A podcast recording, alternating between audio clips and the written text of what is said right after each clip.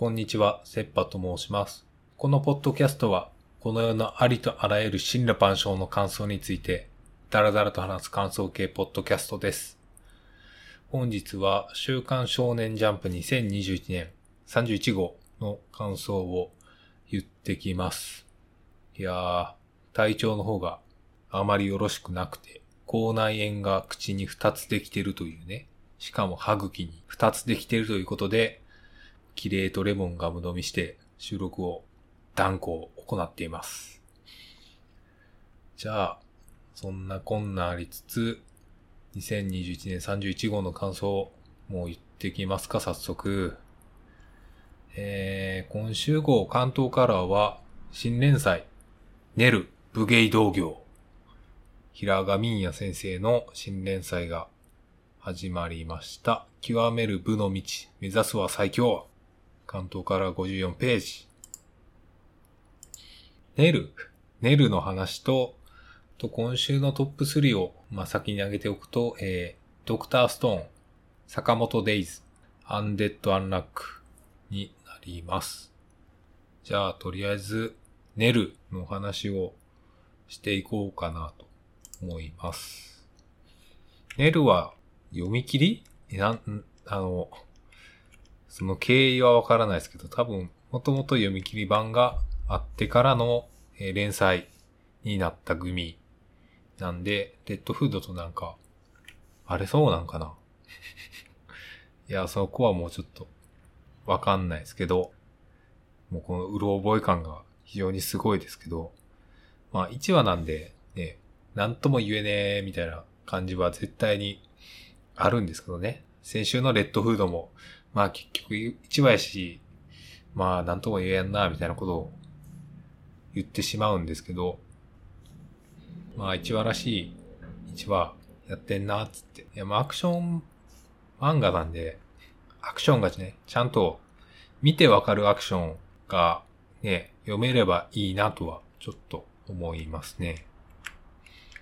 多分、まだね、どんなテンションの漫画になるんかわかんないですけど、今回のこの一番の見どころの見開きのアクションバトルのシーンは、かっこよくはあるんですけど、何がどうなってどうなってるかっていうのは、そこはよくわからないと思うんですよね。で、まあちょっとスタイリッシュ、まあいちわなんでね、あえてスタイリッシュに決めていってるのかどうかはわかんないですけど、いやでも、見開きはわからないけど、その後の、えー、主人公、ネル君、ネル君と呼んでいいかわかんないですけど、ネルの動きとその落書きの絵の動きがシンクロしていくっていうか、重なっていくシーンはかっけえなとか思いました。いや、話をどうしていくか。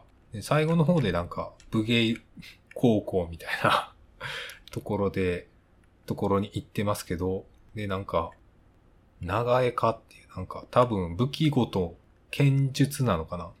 なんか、流派ごとに科があるのかで、その間でなんか戦う、戦いが行われるのかみたいな。まだこの辺は、どんな話に、なっていうか全然もう、ね、どうとでもなるし、どう転んでも予想外と言ってしまうだろうみたいな。そんな感じがあるので、ストーリー面は何も言えないな。おじいちゃんがいなくなった件は、多分これが最初の引っ張りというか、謎、ミステリーとしてなっていくんですかね。なんかこんな風に、おじいちゃんが何か助けだとか、おに、おじいちゃんの一番弟子みたいな人が出てきたりとかしそうみたいなね。棒手裏剣、棒手裏剣を使ってる人も何か何か出てくるんでしょうね。まあ、最後の方で出てきたのが多分その片割れだと思うんですけど、忍者とかも出てくるんかな。うん。いやい今までの今の感想を振り返って、うわ何も言ってねえなってめちゃめちゃ思うけど。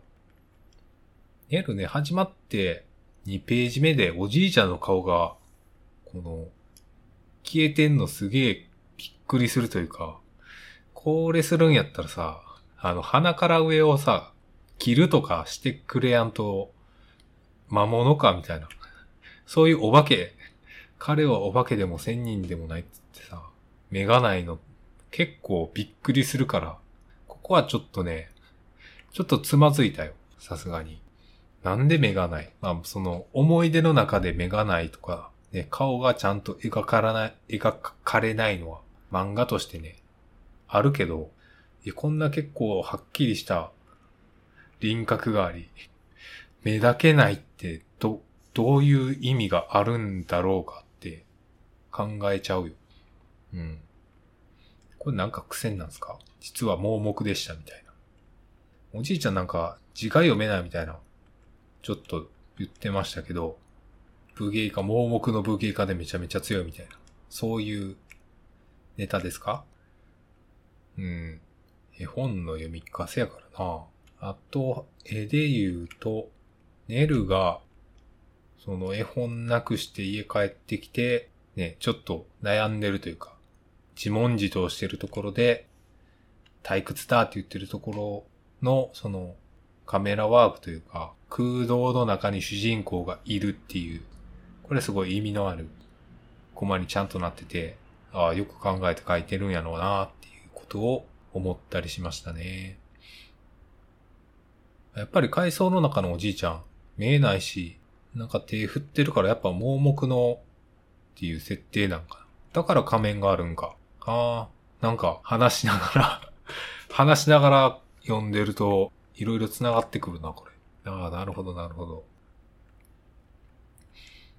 まあ、ネルはどんな感じになるのかまだ様子見ですね。うん。もうバチバチアクションしていってくれたらいいと思います。はい。じゃあ次。ドクターストーン。ゼットにひゃくさん ミサイルハート。まんまなタイトル。今回はセンターカラーで人気投票の結果、いちいがゲンというね。ゲン先空流水っていう。男しかいねえ。いや、すごいな。男率が高いのなんか珍しいな。唯一琥珀がトップじゅう入りしてるっていう。で、今回はまあ、ミサイルハートっていう名前だけに。いや、それいちわでやりきるのはやっぱ、ね、テンポ感半端ないなっていう。テンポ早すぎよ。だって、前回イタリア行って、ホタル石手に入れっか、つって。で、じゃあ、インド行くから、運が通るんで、運が通るためにミサイル作って爆破っていう。そこまでいちわでやりきるスピード感やばいよね。やばい上に、もう今回はもう、ゼノ先生、ゼノ先生とのこの、過去のね、ゼノ先生との会話がこう、回想として入ってくるっていうところもちょっとエモいしっていうね、そういう良さもありましたね。こんな展開早いのにちゃんとね、見開きでミサイル飛んでくところとか、書いててちゃんとドガーンつって落ちてるの。いやー、寝られすぎてて怖いな。もうドクターストーンは安、安定の安定ですよ。いや、今回、今週、このトップスリー上げるの結構迷って、ね、というのも呪術廻戦とヒロアカがないからっていう理由で結構悩んだんですけど、いや、それにしてもドクターストーンは毎回、いいのはな、ずるいというか、仕方ないよね。こういう時にもトップ、トップを取るしかないよね。選ぶしかないよね。こんなスピード感で。こんなバチバチ決まった絵でさ、いやー、いいですね。はい。次は、坂本デイズ。坂本デイズ。デイズさんじゅう。社内ではお静かに。いやー、今のジャンプアクション漫画枠として、これ以上ないくらいね、バチバチもう戦ってるのがもう気持ちが良いと。いや、今回このシチュ、シチュエーションを生かしたね、電車の中のどこでどうやって戦うかみたいなところを、まあ、練りに練って連結部で戦ったりとか、もういろんなことしてますけど、もうそれありなみたいな坂本さん惹かれてるからな、列車に惹かれて一気通貫ですれ違う瞬間に飛び乗ってくるとかいうモンスターみたいな挙動をしてくるからさ、いやー、こういうところ突っ込むとかそういう漫画じゃないのは分かってるんですけど、いや、それにしてもこの痩せた状態の坂本さんの強さランキングの駆け上がり具合すごいよ。で、やっぱり今回のこの白尾はね、このラスト、ラストにページの自動改札機からピッ、ガバ、ブルルっていうこの一連の流れ。いや、もうここ最高にクール、最高にクールなオチを随分見事にやってくれるじゃねえかっていうね。いやー、ここまで来たらもう気持ちいいよね。気持ちよさしかないわ。いや、これぐらいね、途中そん、そんなんないやんとか、それありやんみたいなことをやってても、いやもうそれで落ちたらもう許すしかないやんみたいなね、感じはありますよね。いや、これで研究所編は終わりなんですかね。もう研究所出ちゃったけど。これでこの鹿島さんのボスのスラー、スラーの人に接近していくみたいな話になるんですかね。うん。坂本デイズ毎回見てて気持ちがいいな。見てて気持ちがいいし、見てて何が起こってるのかわかるのはだいぶいいと思います。はい。では次に。アンデッド・アンラック。アンデラ、ナンバーななじゅう。スプリング。アンデラも展開早い組なんですけど、核。いやー、スプリング、オルソ、核打つぞ。核ダメでした。フーコちゃん行きます。フーコちゃん来るだろうの。この一連の流れ。いやー、気持ちがいいね。今回このスプリングの使ってるアーティファクトに対して、なんかビリーが、訳あり顔をしてるのがちょっと気になりますね。師範って誰みたいな。なんか師範の書物でなっつってるけど、なんかすごいなんか一瞬悲しそうな、結構半分ページ使うような顔をしてて、ごセンチになってんやんつって。で、それで風子ちゃんがこのね、一人の否定者としてね、強くなるっていうことを誓って、でそれを読んで。で、アンディも来るぜっつって来てるの。いやー、いいですね。いや、ここでこの運と不運の対決をやるのは、いや、どうなるかすごい気になりますね。まあ、私、アンデラ好きで読んでますけど、否定者の能力がそんなにちゃんとは覚えてないっていうところがあって、今回この不言？多分、無限、無限バンダナ的な人。の能力がそんなんなんやっていうのは全く知らずに、なんかちょっとへーっつってびっくりしましたね。消費しねえと俺の不言を発動しねえとか、えー、そういう能力なんやって普通になんか関心というか、毎週ちゃんと読んでるとは思えやん人の読み方で読みましたあ、違うな、師範の書物でつってんのユーサイさんとかいう謎の老人やな。謎の老人やけど、なんかビリー、ビリーの顔が気になるなぁ、これ。スプリング討伐戦。どうなることやら。東京に行くんですね。はい。まあ大体、今週のトップスリーは、こんな感じですかね。えー、次に終わった漫画がありまして、えー、クーロンズボールパレード。いやー、驚いたな。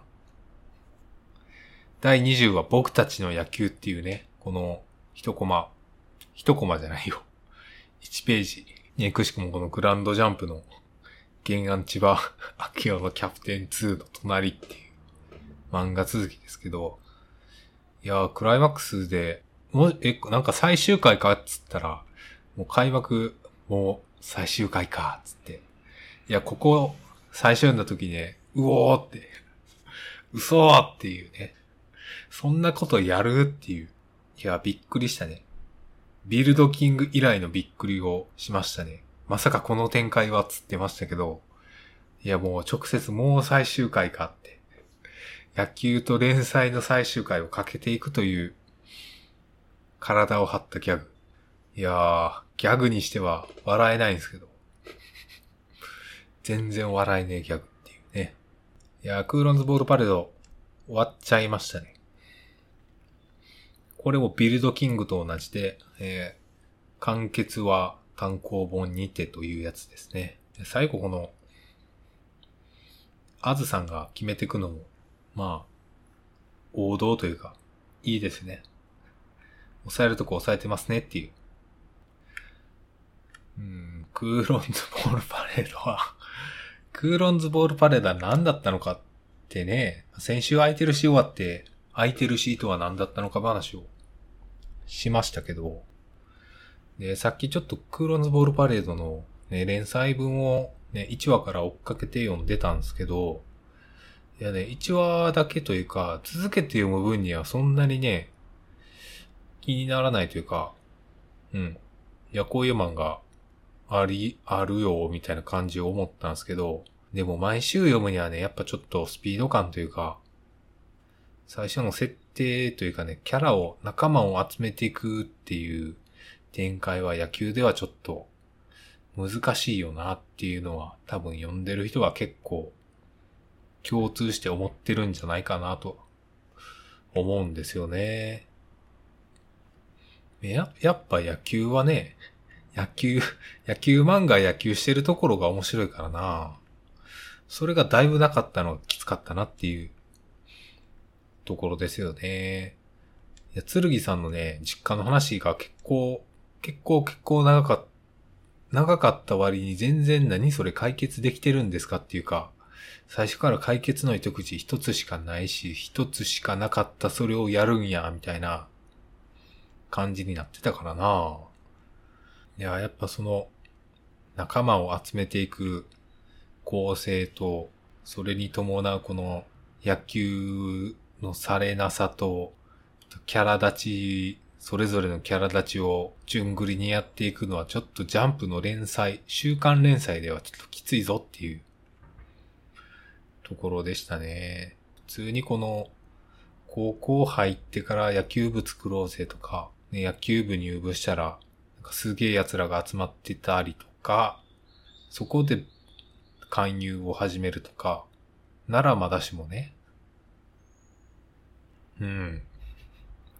いやね、絵はね、だいぶいいんですよ。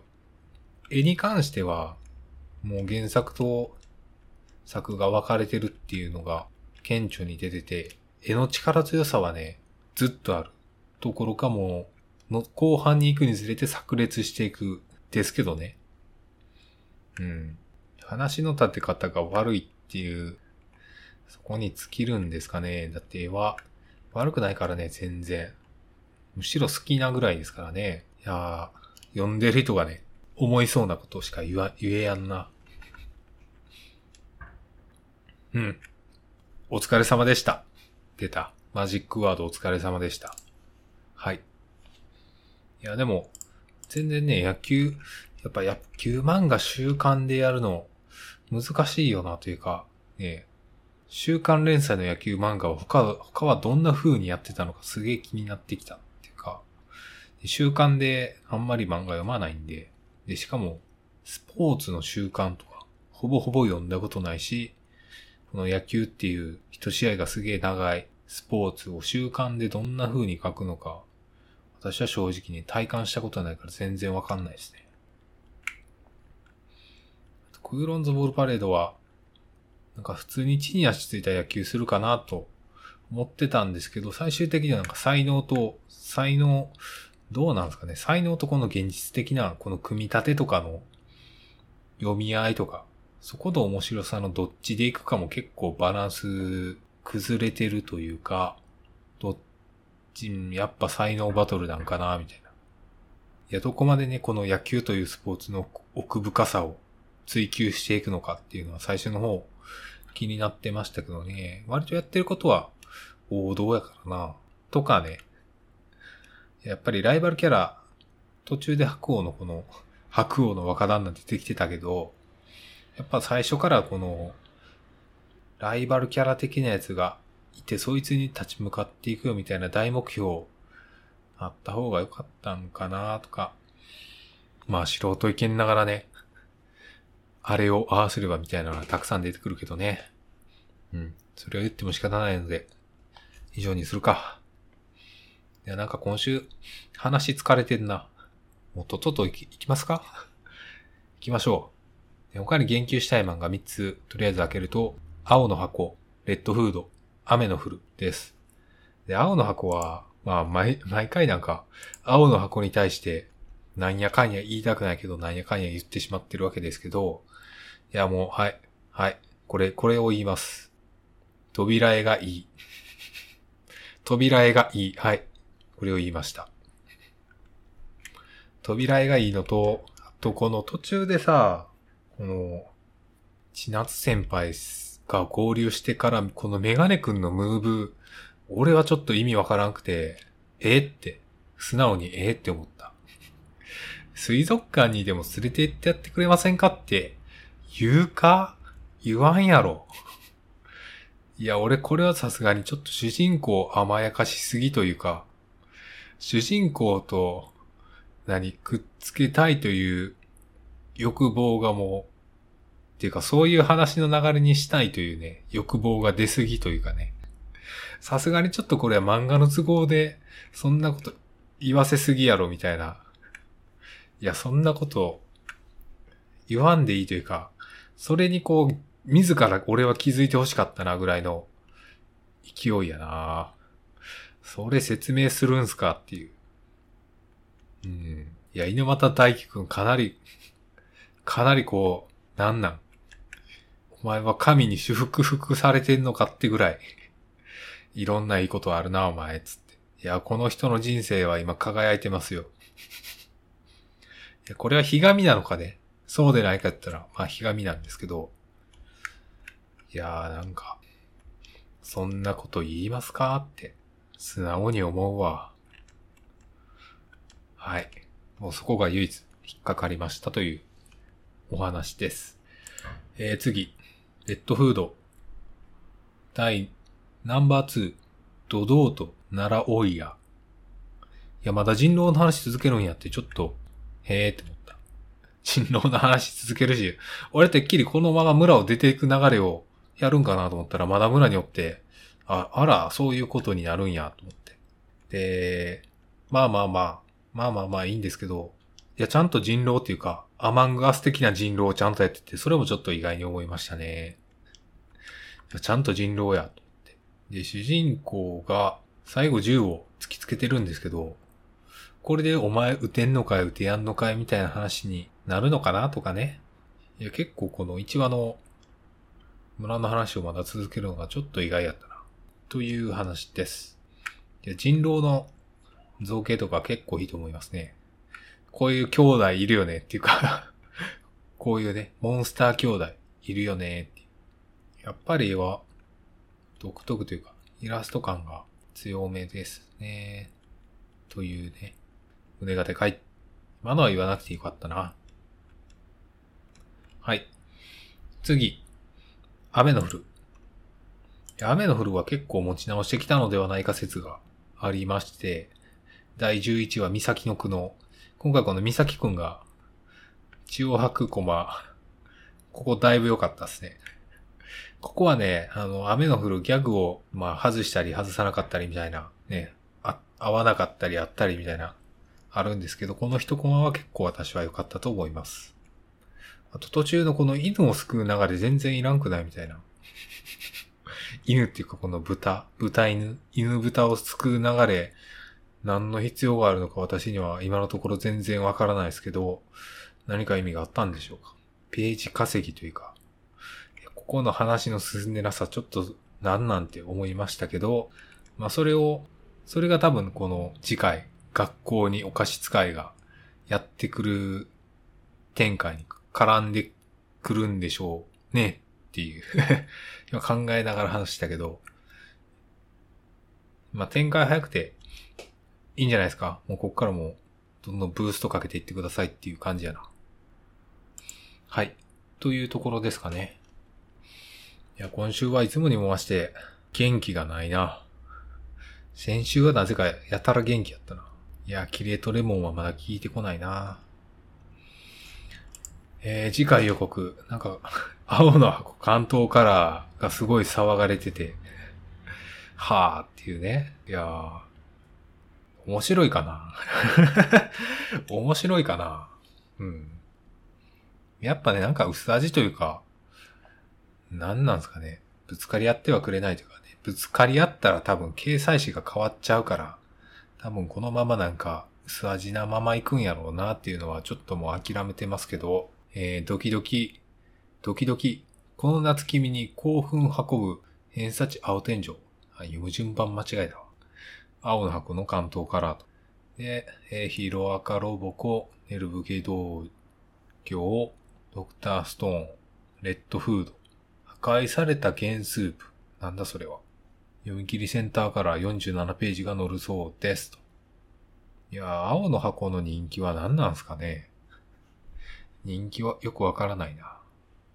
青の箱がま、アニメ化するとして、いや結構な、いちわ、アニメのいちわが漫画の何話分に相当するんやろうなって、ちょっと思ったな。いや、青の箱実写映画版とか出たらめっちゃつまらんと俺は思うわ。もう言わんでもいいこと言うな。やめとけやめとけ。もう、もうもうしまい時ですわ。終わりましょうか。これで今週の感想は以上です。お聞きいただきありがとうございます。それでは、さようなら。